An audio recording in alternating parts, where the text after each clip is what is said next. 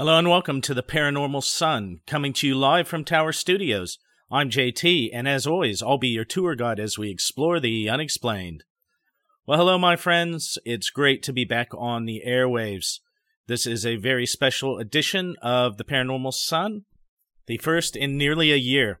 So I do apologize for that, and the first episode I've done in quite a while where we're not going to go in depth about my health issues. So, yeah, today here it is a public holiday. It is Waitangi Day. Some people call it similar to an American fourth of July. It's not really. It's two different things. So, as opposed to the U S where the government and other entities trampled all over the Native Americans for hundreds of years, here, although not perfect, and I am by no means an in-depth expert on New Zealand's history, I know a fair bit. However, there was a treaty signed with the English at the time, the British Empire, uh, basically between the Maori, who are the indigenous people here. There is a lot of controversy, depending on which side of the fence you sit on here. However, there is one thing to me that I never doubt, and that's that I'm a guest here. Even though I am a citizen, this is my country. I love this country, and I would fight and die for it if it came down to that. However, at the end of the day, I have been here a very short time in the grand scheme of things. So I try not to get too in-depth with anything uh, regarding some of those very controversial things that stir up a lot of emotions. The bottom line is, here it is our national day. Uh, now, there has been quite a bit happening in the media and that here, change of government, et cetera, but we're not going to get into that on this episode of The Paranormal Sun. The reality is it's summer. It's pretty warm here for us. It's uh, been nice weather, pretty clear and sunny. I will be getting out on the barbecue in a while. I went ahead and got some chores done this morning. I didn't have the best night's sleep, but I was bound and determined to get on here. Now, I want to first and foremost give some shout-outs to a few people, and I'll go through them in order. Firstly, I've got two very good friends that I have met through this podcast and my, uh, what would you call it, social media activities, et cetera. Now, one is Russ from formerly Hangar eighteen Radio. Now, I believe, Russ, I do apologize if I've got this wrong, but I think it's Alien Clickbait now is Russ's new program. And Russ has been pretty fastidious about checking in on me over the years. And also Jeff from Badgerland Legends. These two guys keep up with me on a daily basis. We catch up on social media, and they check in on me, and I really do appreciate it, fellows. Uh, I had a really difficult time, as you know, over the last few months, and it was great to know that somebody cared. Not that you're the only ones, but you were some of the most persistent to make sure I was okay on a day-to-day basis, so thank you to my friends in the great state of Wisconsin. Now, another shout-out goes to our friend and chapter president in India, Tuaday. Tuaday checked in with me. I've been very lax on the Paranormal Sun side of social media. I forget to switch my Instagram over and go and check it out, so I had a few things sitting in there. One of them was from Tuaday. And Tuaday, just thank you. Tuaday said, again, just making sure I was okay, hope that I was all right and I was co- recovering o- okay. And then also said, don't feel any pressure, but it would be great if you had some new content out there. I really miss the show. I really miss the things that you cover, J T. I'd really love for you to get some stuff out there. So Tuaday, thanks for being part of my motivation for getting this episode out. And last but definitely not least, old friend of the show, Al Cooley from Ghosts in the Valley podcast. I woke up this morning, well, more like noonish. I woke up and had a message from Al saying, very short and succinct. And Al, you've been doing this much longer than I even thought of doing it. You've been a great friend and always professional and friendly and courteous. Al basically just sent me a message and said, J T, I'm glad to hear you're doing better. Now it's time to get back on the horse. And Al, that is just the kick in the pants I needed today. No matter what, I was going to get out here and we were going to have an episode out for everyone. So thank you, Al, for your support and everyone else that I haven't mentioned. And to the listeners all over the world, folks, I was just going through the latest country listens. It's something I do fairly regularly. People from all over the world, Nepal, Iraq, of course, India and the U S, and Qatar and Oman and Libya and large parts of Africa, Sierra Leone, Namibia, Zimbabwe, Zambia. It's just amazing, my friends. It's really amazing to me. When I started this journey, as we've often said, I didn't know what to expect. Now, the bottom line is monetary gain from this podcast is not something I'm concerned about now. I've gotten back to work, and unfortunately, that's curtailed the time I can spend on the show.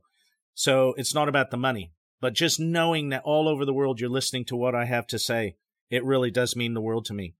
And don't be afraid to contact me and send me story suggestions or stuff from your neck of the woods. I'm always happy to hear from the listeners. Now, folks, with that being said, we're going to very quickly transition into the main topic of this program. So tonight we're bringing back, of course, one of the most common, most most oft-covered topics that J T does, which is the news of the damned. Now, I just want to say that as much as I do this for you, I also do it for me, because every time I do an episode, whether it's an interview with an amazing guest, whether it's a deep dive into a subject like Betty and Barney Hill, or the news of the damned, I'm constantly learning things. And let's be honest, it's been so long since I put an episode out, I know lots has passed under the bridge, lots of water has gone by in the U F O community and that, and for that I'm sorry, but the reality is, there's no point crying over spilled milk, and there's no point trying to cover all that stuff that's dead and gone, so to speak. It's out there. If I come across it, if someone sends it to me, I'll cover it, but we're not going to try and do a chronological order back from the last episode that I did, or I wouldn't get anything else done, quite frankly. For those of you who may be new listeners to the program, or those of you that might just need a refresh because it's been so long, there was a gentleman that was really one of the founding fathers of what we cover, and someone who J T took great inspiration in, especially as a young man, when these subjects weren't nearly as covered as they are now. And that man was named Charles Fort. And Charles Fort wrote a series of books in the early nineteen hundreds about these unexplained things, everything from missing people to U F Os to sea serpents, on and on and on it goes. Well, Charles Fort referred to any data or any subject matter that was ignored by science or excluded by science as damned data. Therefore, every time we do this episode and every time we cover these subjects, it is known as the news, the news of the damned.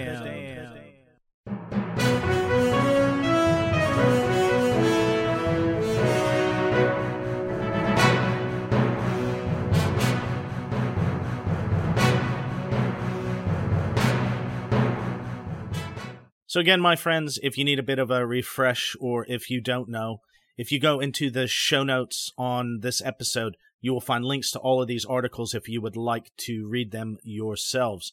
I always try to make sure that there is a link back to the source material. Now, all of these came from Coast to Coast, and uh, you know, we've talked about Coast to Coast A M often on this program. It was uh, originally an Art Bell program, and Art hosted it for years, but as all th- good things come to an end, Art passed, and he is no longer with us. I want to say twenty sixteen he passed away, and I get that no one out there in this world is a perfect individual, but when it comes to what we cover, so many millions of people all over the world were influenced by Art Bell. You've heard me mention it time and time again on this program. So all of these articles aren't written by Coast to Coast, but they're linked from Coast to Coast. So the very first one here is very interesting, and uh, there's been talk that, as has been happening the last few Januaries, there was talk of World War Three at the beginning of the year. Seems to be an ongoing trend, folks. Not really something I'm keen on, but uh, you can't control what the media talks about, and people have been talking about it. So this one is titled, Inert Nuclear Missile Prompts Police Response at Man's Garage. So this is from February the third, twenty twenty-four.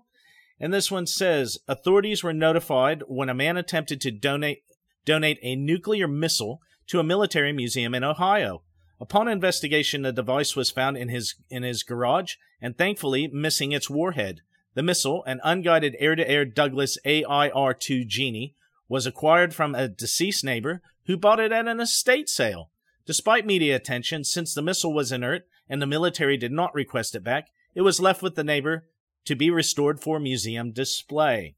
Now, that is what we often refer to on the program, a Cliff's Notes version from Coast to Coast, and I've got the original article here, which is from unexplained mysteries dot com, and it says, police called out after inert nuclear missile found in man's garage. The authorities were re- alerted, sorry, after the owner of the missile attempted to donate it to a military museum, which we've already established. It's not unusual to find old car parts, rusted bicycles, old boxes, and other junk stuffed away at the back of someone's garage. Lord knows I've got plenty of it stuffed in here in Tower Studios, my friends. To find a nuclear missile, on the other hand, is a different story altogether. When a man in Bellevue, Washington, uh, yes, Bellevue, J T knows that area very well. Obviously, uh, you know the backstory of where I'm originally from. That's right in my neck of the woods originally. Recently offered to donate an inert nuclear missile to a military museum in Ohio. The first thing the museum did was call the police. When officers arrived at the donor's home, they discovered that there was really that there really was an old rusted nuclear missile in the man's garage, though fortunately it was missing its nuclear warhead. Yeah, that's always a positive. The bomb squad was even called to the property to ensure that there was no danger to the public. According to a blog post on the Bellevue Police Department's website, the donor of the missile had actually acquired it from his deceased neighbor, who had bought it at an estate sale. Bomb squad members inspected the object and then learned that it was, in fact, a Douglas A I R two Genie, previously designated M B one, an unguided air-to-air rocket that is designed to carry a one point five kiloton W twenty-five nuclear warhead, the department wrote. There was no warhead attached. Yes, thankfully. The donor himself was reportedly extremely irritated by all the media coverage received. Because the item was inert and the military did not request it back, police left the item with the neighbor to be restored for display in a museum, the department wrote. So, yeah, interesting little one there. Now, I am kind of glad, sorry folks, I can't think of the term that you have in the U S, where the police can seize your property, your money, et cetera, and claim that it was from the proceeds of ill-gotten gains. Uh, luckily, this nuclear missile was not seized on those grounds, my friends. Okay, folks, now it's time for us to segue from the end of the world to out of this world. This one is from space dot com. And again, I always uh, try and make sure that I link it back to the original writer and the original website so they can get their due credit. Now, this was from L- Leonard David. And this is from space dot com. And it says, it's getting closer and closer for sure. How SETI is expanding its search for alien intelligence. And this is an exclusive. Now, again, folks, we've touched on it on the program. If you don't know what SETI is, SETI stands for the Search for Extraterrestrial Intelligent Life, basically. And what it comes down to is it is the people like Carl Sagan and Seth Shostak that basically point radio telescopes mainly at different places and try and get a response. Controversial to a lot of people because many people feel like we shouldn't be broadcasting we're out there. If the wrong people find us, we're likely to get wiped off the face of the universe. But it is what it is, and they're not going to stop, so we have to just hope that we find warm, cuddly aliens out there, and not the type that just want to destroy our planet to make way for an intergalactic freeway. So space dot com caught up with Bill Diamond, president and C E O of the SETI Institute, for an exclusive mind-stretching close encounter discussion regarding the search for extraterrestrial intelligence. To spot potential intelligent life out there in the great beyond, first you must cast a net wide by using an array of techniques and technologies. Any fishing expedition for E T includes close-in studies of life in extreme environments right here on Earth to help us recognize any signatures we might find on Mars or deep diving through the icy shell of Jupiter's moon Europa. The search can also blend in the use of space-based telescopes to inspect Earth-like planets, circling their home stars. Then there's cupping a proverbial ear to the cosmos, using radio telescopes to pick up any bustling interstellar civilization, or perhaps look for far-off laser-pulsed communiques from extraterrestrial homebodies. These and other efforts are actively pursued by the SETI Institute in Mountain View, California. Been there? Right there, not to SETI, but to Mountain View, right there in the high-tech heartbeat of Silicon Valley.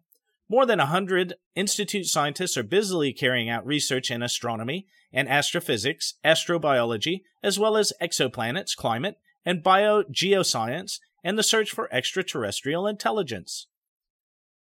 Space dot com caught up with Bill Diamond, president and C E O of the SETI Institute, for an exclusive... Okay, we've already covered this, so we'll just skip past that. Spoiler alert. It's not that old, tried, true, and tired query, are we alone? Rather, it's more like, just how crowded is it? Which, again, something open minds like myself and probably the people listening and many others have been saying for decades and, if not centuries, that it's definitely not just us in the universe. It'd be a pretty boring place, wouldn't it? There's a lot going on today in terms of searching for and trying to understand potential extraterrestrial life in the universe, Diamond said.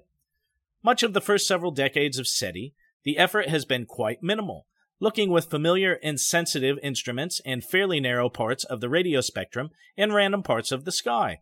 So hardly anything that could be considered a comprehensive endeavor, said Diamond. But even today, in many ways, SETI's work is still in the early stages. However, more and more is taking place with an increasing number of instruments and technologies around the world. There's an extensive and expanded effort going on now, Diamond said. Cosmic collaboration. For example, there's the commensal, uh, yeah, sorry, commensal open source multimode interferometer cluster search for extraterrestrial intelligence. Boy, mercifully shortened, fully agree, to Cosmic SETI. All twenty-seven antennas that constitute the Very Large Array in New Mexico have been outfitted with new gear to perform twenty-four seven SETI observations under a collaboration between the SETI Institute and the National Radio Astronomy Observatory, the group that operates the V L A. Yes, that's the same V L A showcased in the nineteen ninety-seven sci-fi film Contact, complete with actress Jodie Foster adorned with a tight-fitting stereo headset. In reality, the V L A was never used for SETI, Diamond noted, but now it is. Detectable signatures. Cosmic is really the most comprehensive SETI search on a single instrument in history. That's very exciting, Diamond said, and gives the Cosmic effort access to a complete and independent copy of the data streams from the entire V L A. Cosmic will analyze data for the possible presence of techno-signatures, detectable signatures and signals that shout out the presence of distant advanced civilizations. In scientific circles, techno-signatures are viewed as a subset of the far more established search for biosignatures, evidence of microbial or other primitive life loitering on some of the billions of exoplanets we now know exist. Newly augmented. For classical radio SETI, there's more going on now around the world than there has ever been, Diamond said. That uptick also includes the SETI Instru- Institute's newly augmented Allen Telescope Array, situated northeast of San Francisco. It was named after Paul Allen, co-founder of Microsoft, given his generous financial backing of the facility in its early phases. Also, former owner of my favorite football team, the Seattle Seahawks, and the man who made it possible for us to finally win a title. The Allen Telescope Array, A T A, has undergone antenna redesign and now is outfitted with high-end computers, signal processors, and other electronics, making it far faster than ever before. Diamond adds, the instrument is performing at a level that it's never performed at since it was built. All of that is fairly new in the last two to three years. One outcome from A T A has been its use by SETI Institute's scientists to delve into powerful, fast radio bursts. We've heard a bit about that on the show. A head-scratching phenomena wanted, wanting of explanation. Okay, sorry, folks. Uh, okay, philo, phil, philanthropic gift. Sorry. Some of these words, folks, have been a long time since I've read episodes, read articles on episodes, so I do apologize if I bumble a bit over the words. A passionate booster in A T A's overhaul was Franklin Antonio, a co-founder of Qualcomm. So when I lived in San Diego, Qualcomm Stadium was the name of, I want to say the Chargers' old stadium. It used to be Jack Murphy, the Chargers and formerly the Padres Stadium, so definitely a big company. So obviously he would have had a lot of money. A communications chip company. Antonio's support as an institute technical advisor continues with his philith- philanthropic gift to the SETI Institute of two hundred million dollars after his passing last May. That bequest is sparking an action plan that will enhance the Institute's multiple uh, multidisciplinary, multi-center research, education, and outreach makeup, Diamond said. Also on the Institute's agenda is taking in and evaluating ideas from SETI researchers anywhere in the world to tap into a pool of money for such things as technology, software, or to run an experiment. If we like what you're doing, we'll fund it, Diamond said. We will kind of take the place of NASA, for the time being, as the only place in the world where you can submit a proposal to do SETI work. Those three words. Roll back time to Columbus Day in nineteen ninety-two when NASA initiated a formal, more intensive SETI program. But less than a year later, Congress short-circuited the program. Is it time for the government to re-embrace the search for extraterrestrial intelligence? Yes, absolutely, Diamond responded. NASA, he said, has a trio of scientific questions it's spearheading. How does the universe work? How did we get here? And are we alone? Almost every time NASA leadership publicly speaks, said Diamond, they invoke those three words, are we alone? We all want to know. NASA clearly wants to know, as it's one of their science priorities, Diamond said. So isn't it time they get back in the business of trying to answer that question? Planets are everywhere. NASA's own Kepler Space Telescope served as the Deep Space Agency's first planet-hunting mission. During nine years of deep space scoping, Diamond emphasized, it showed our galaxy contains billions of exoplanets. It told us that planets are everywhere, and a lot of them are potentially habitable. NASA is starting to chip away at SETI work, Diamond noted. A NASA-funded grant to a SETI Institute scientist is using observations from the space agency's Transiting Exoplanet Survey Satellite, or TESS for short. The intent is to purge out of the TESS data possible technosignatures aimed, sorry, aided by artificial intelligence slash machine learning tools. So yes, I think the winds of change are blowing a little bit in the favor of the government getting back into this business. And in my opinion, I think they should step up and do it, Diamond said. Neighborhood Watch. With all the in-motion SETI research underway, just how prepared are we for a confirmed door-ringing neighborhood watch re- revelation? The straight answer to that question is no, we are not necessarily ready. Although it depends on what the answer is, Diamond responded. It's only a matter of time before the question is answered, he added, at one level or another. We should begin to think about how we convey this information, possible impacts to society, to religion, to politics, to technology, to governments, said Diamond. I do think that with all of these technologies, modalities, instruments, looking in different ways, Diamond concluded, it's getting closer and closer for sure. So folks, interesting article. Uh, J T's got mixed feelings on this one, okay? I do believe definitely in my heart of hearts, out there somewhere, there are other species, other entities outside of Earth. Uh, now, where they are, are they in alternate uh, realities, alternate dimensions, alternate universes, alternate timelines? Who knows, okay? It is a big, hugely complex topic, as you all know. It is good to see them talking about this a bit more. It does beg the question if this is, again, part of kind of the soft disclosure, where we're kind of setting people up to get ready for when they do tell us there's something out there that maybe they've known about for decades or longer. Nonetheless, interesting and always good to hear that some of these people, like that former founder of Qualcomm, put their money where their mouth is, because two hundred million dollars, folks. Now, to you and I, that's a massive sum. Let's say it was a tenth of his um, uh, estate when he passed away. I don't know what he was worth, but still, hey, good on him. You know, this is the kind of thing that I like. And again, obviously not doing it p- for the publicity because he's dead. And it's great to see those kind of things. And again, Paul Allen, I really thought, as far as what he did for the Pacific Northwest, he did some amazing things. He kept the Seahawks in Seattle when there were times they were talking about moving them to L A. He kept the Portland Trailblazers in Portland. He did a lot, and he continues to do a lot through charities he's set up. And again, none of us are perfect. I'm sure the man had his flaws, but it's just great to see, yet again, one of those positive things that Paul Allen did uh, continues to bear fruit for us. So we will watch this space, shall we not? We'll keep Keep our eyes on what they may find with SETI's expansion. Now, the next one. This one's very interesting, folks. We've talked, we've touched on, I should say. We haven't gone in depth, but we've touched on Antarctica and the massive mysteries on that continent. whether you believe some of the theories about Admiral Byrd and Operation High Jump and whatnot, or Nazi secret bases there, or just the fact that there could be another species there, be they aliens or be they someone that we've shared this planet with for millions of years. I always find Antarctica things fascinating, and being so close to it, and being the jumping-off base for so many people, it's definitely uh, something that does pique J T's interest.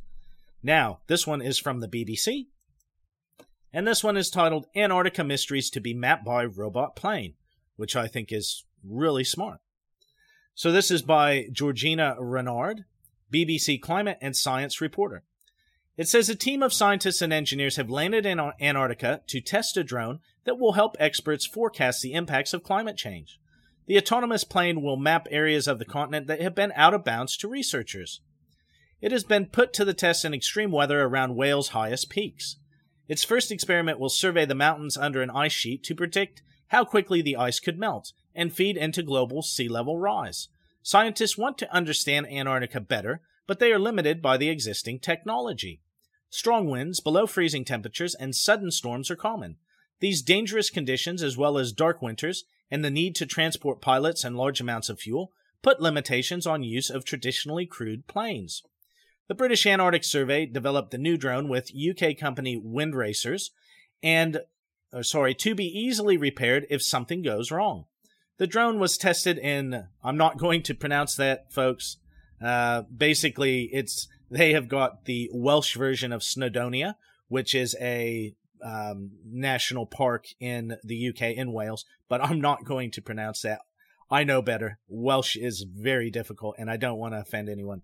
In North Wales, a stand-in for the difficult weather and terrain of Antarctica. During a practice run in strong winds, with rain lashing, with rain lashing the airfield, engineer Rebecca Toomey explained that the drone can fly to remote areas without concerns for pilot safety. It can carry two hundred twenty pounds or one hundred kilograms of cargo up to six hundred twenty miles or one thousand kilometers. Instruments including radar and cameras are loaded into the back of the drone and on its wings. Its route is programmed in and an engineer monitors the flight from a computer. Rebecca will operate the drone from Rothera Base in Antarctica, but eventually the British Antarctic Survey hope to fly it from the U K. It also uses much less fuel than traditional planes, ten barrels compared to two hundred. two hundred, wow, that's a massive amount, on one research flight, reducing the environmental impact of scientific research on the planet. The data it collects will be processed at the British Antarctic Survey headquarters in Cambridge. Scientist Tom Jordan explains that some of it will feed into a model of the continent called BEDMAP two that shows the complex shape of the land under the ice. Drawing a question mark over parts of the map, he explains that large areas of Antarctica are still unmapped because no one has ever been able to get there. You can see the mountain ridge under the ice here and here. Does that continue across? Are parts under sea level? I don't know, he says. This survey work is really exciting because it's a proper blank in the map. Antarctica's vast ice covers huge mountainous ranges, some the size of the European Alps, and, and trenches and valleys. Some areas are below sea level. It is vital that scientists understand this topography because it determines how quickly the ice will melt. An ice sheet exposed to warming waters will probably melt more quickly, but if complex mountains block its path, it will decline slower, Tom says. In its first experiment, radar on the drone will fire radio waves at an ice sheet called Fuchs Piedmont. Some will go into the ice sheet, hit the ground at the base, and bounce back. The drone will listen for those reflections and use them to draw the shape of the land. It builds up this picture going line by line. This is another thing that drones are great for, doing things that are really boring. Hey, now that's definitely, we'll take a break and let the robot drone do that.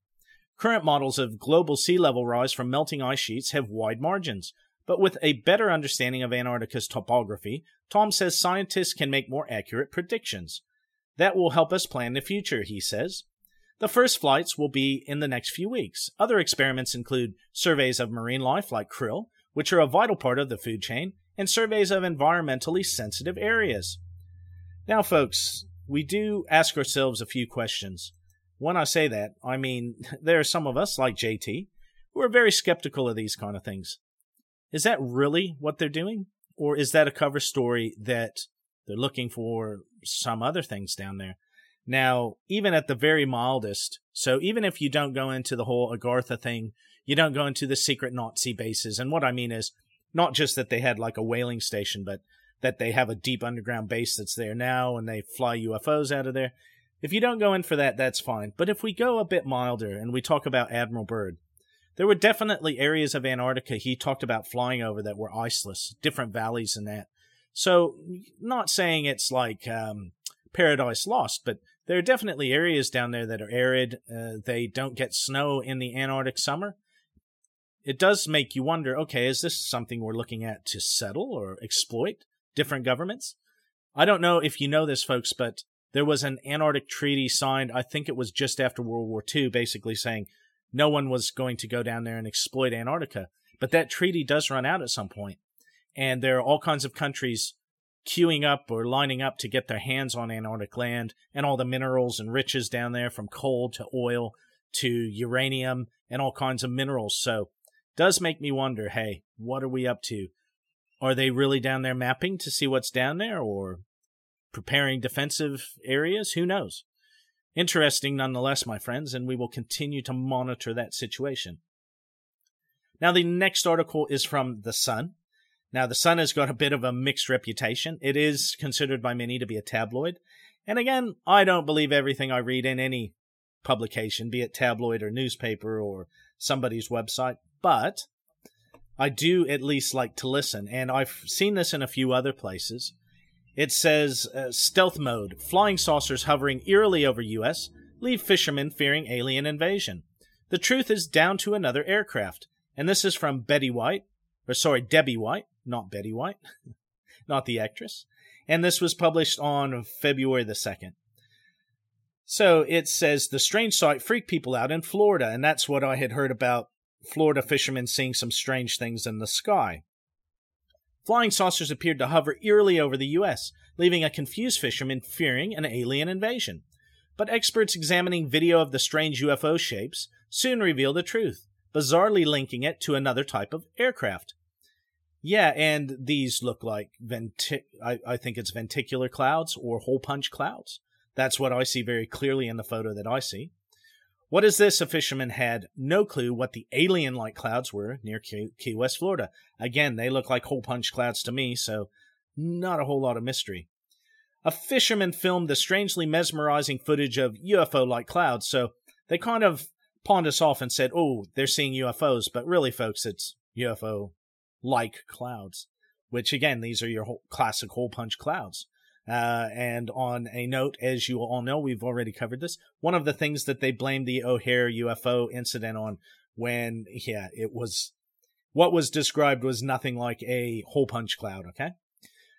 Okay, so a fisherman filmed the strangely mesmerizing footage of U F O-like clouds that he spotted near Key West. Resembling flying saucers hovering above the sea, the wispy layer of cloud was dotted with multiple perfectly shaped circu- circular, denser ones. The fisherman sought help on social media, where he shared footage of the unusual sight and asked, has anyone seen clouds like this before? Yes, I have, hundreds of times. Not in person, but photos. We were fishing off Key West. I've seen enough alien invasion movies to know exactly what those are, joked one person, while another responded, U F Os in stealth mode. It later, it later transpired that the fall streak hole, also known as a hole punch cloud, these are large circular or elliptical gaps that can appear in cirrocumulus, small fleecy clouds, or patchy altocumulus clouds, according to the National Weather Service. And again, we've seen this many times, so I'm just scrolling down. It's talking about fl- uh, planes uh, punching holes through these clouds. So there's another little uh, part here. It says spaceship. Matt Devitt, chief meteorologist at Wink News in Florida, wink, wink, shared photos of the clouds on Facebook. How cool is this? Not a U F O, but a Florida hole-punch cloud spotted this week in Everglades City, created by a plane flying through supercooled water droplets in the cloud layer, which then turns them into ice crystals because of the interaction. Uh, so yeah, folks, um, that article was a bit of a fizzer. Sorry about that. I didn't know until I read it, as I usually don't, uh, that it was just going to be some hole-punch clouds. So on to the next. So this one is, again, from unexplained mysteries dot com. Now, this one is really interesting for those of us that follow history as well as the paranormal and the unexplained. This one is by T K Randall, published on February fourth, and it says, Scientists claim to have solved World War Two Foo Fighter U F O mystery, and this is one of the most enduring mysteries of World War Two. During World War Two, pilots on both sides reported witnessing strange phenomena in the skies over Europe and beyond. These peculiar objects, which sparked rumors of secretive weapons testing over the battlefields of the Second World War, often manifested as mysterious lights, spherical-shaped cloud-like formations, or red balls of fire that remained a mystery both during and after the war. Now, though, the phenomena may finally have an answer, at least partially. Courtesy of researchers from the universities of California, Arizona, and the Harvard-Smithsonian. According to their new study, some of the objects described as Foo Fighters were most likely plasmas, or ionized gases, which can manifest in various strange ways. Similar phenomena have been witnessed by astronauts on numerous occasions. These plasmas are electromagnetic entities that have a variety of shapes and sizes, said study co-author Doctor Rudolf Schilt of the Harvard-Smithsonian. They have repeatedly approached aircraft, or sorry, spacecraft, and the space shuttles, and are attracted by electromagnetic activity, including thunderstorms. Based on video, photographic, and computerized analysis, including reports by military officers and astronauts, we believe these plasmas accounted for at least some of the numerous reports of U F Os and unidentified aerial phenomena over the last several thousand years, including the Foo Fighters observed by German, Japanese, and Allied pilots during World War Two. So, end of article. Now, I'm glad that they say some of, and they've hedged their bets, because the plethora of these sightings in World War Two by pilots, both German and Allied, and uh, also unknown to a lot of people in the Pacific by Japanese pilots and Allied pilots, it just seems like there was a hell of a lot of them compared to other wars. We did hear about U F Os in the Korean War, but not really the Foo Fighters. Same in Vietnam, same in the Gulf War. It's interesting. So if it's basically planes and atmosphere and thunderstorms, you would be thinking we would be seeing them on a constant basis by people in commercial planes. Now, I get commercial planes fly high, but so did bombers in World War Two.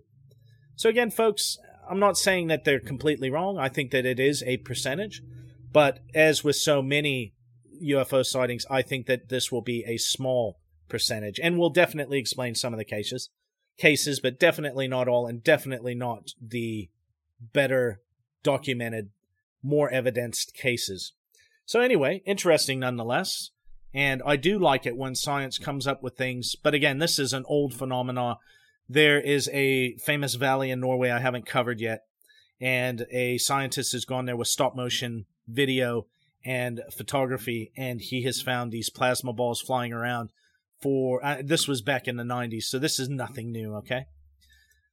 So last but not least, here we go, my friends. This is from the Mirror U K, which is by many considered, again, to be another tabloid-type uh, publication in the U K, but I find some pretty good stuff in here. Now, this one takes us away from the U F Os, and we do still cover history, but this says, Inside Coca-Cola Air's abandoned mansion, said to be haunted by a blood-stained ghost. An elderly woman said to be a former nurse has been seen wandering around the eerie property, reputed to be haunted by one-time hospital patients, including a blood-stained ghost. Now this is from Graham Murray, news reporter, and published on the third of February. A peek behind the doors of Coca-Cola Air's abandoned mansion has been given its... and. Sorry, has been given, and it's said to be haunted by a blood-stained ghost. A S A Buddy Griggs Candler Junior once owned Briarcliff Mansion and turned the fizzy drinks brand into a world, but it is also reported to be haunted by former hospital patients, including blood-stained ghost. An effort behind the mansion in the U S told the Southerner that uh, he went the Erie property many years ago. Yeah, I was wondering, because they're talking about the U K, blah, blah, blah, and I'm thinking Coca-Cola's from the U S, and I thought maybe it was the distributor in the U S, but no, we are talking about a mansion in the U S. So it says, he said, I remember looking at her hands as she was talking and seeing blood where she was scratched and picked at her skin. Where whatever happened had obviously taken some toll on her. Asa Griggs Candler Junior bought the property from inventor John Pemberton for two thousand three hundred dollars or one thousand eight hundred fifty pounds in eighteen ninety-one. He decided to sell Coca-Cola again in nineteen nineteen bringing in the family millions to Briarcliff Mansion in, in Atlanta, sorry, Briarcliff Mansion in Atlanta, Georgia, which had two swimming pools, a golf course, a ballroom, and a solarium. Sounds a bit like the Beverly Hillbillies. He also had many of magician Houdini's props on the walls of his mansion and claimed they were close friends. The massive home, which was finished in nineteen twenty-two, had huge gardens in where elephants, lions, and gorillas were kept. Love Property reports the gorilla who lived in the private zoo once escaped and bit a house guest, who then sued Candler ten thousand dollars or eight thousand one hundred fifty pounds in damages. But Briarcliff became a scandal in the nineteen thirties because of the state of the property. It was thrown into the spotlight in nineteen thirty-one after Candler Junior's butler and personal magic assistant, Jose Cruz, shot his girlfriend and took his own life on the Briarcliff grounds. Okay, sorry, I just have to scroll down, folks. While Candler Junior struggled to shake off the negative attention from local people and began to decline in the nineteen thirties due to poor investments and expensive hobbies, he has he was then declared bankrupt and was forced to sell the mansion to the General Services Administration, or the G S A, in nineteen forty-eight. The Mirror previously reported Candler Junior fought alcoholism for most of his life and passed away from liver cancer in nineteen fifty-three. It was transformed into the one hundred forty-one bed psychiatric hospital from nineteen sixty-five to nineteen ninety-seven. But images of the mansion show it, uh, show it, sorry, uh, show, okay, so they've got a typo here. So it should say show the home, show the home before it became a creepy house of horrors. Again, sorry, it's just poor writing. In addition to its blood-stained ghosts, the property had a chilling message written in graffiti on an indoor fountain which read, "It ran with blood." The mansion now sits on the Briarcliff campus of Emory University, which purchased the property in nineteen ninety-eight. The university had plans to protect the inhabitants. So, folks, interesting haunted house uh, article to close out the news of the teaser, just to mention it.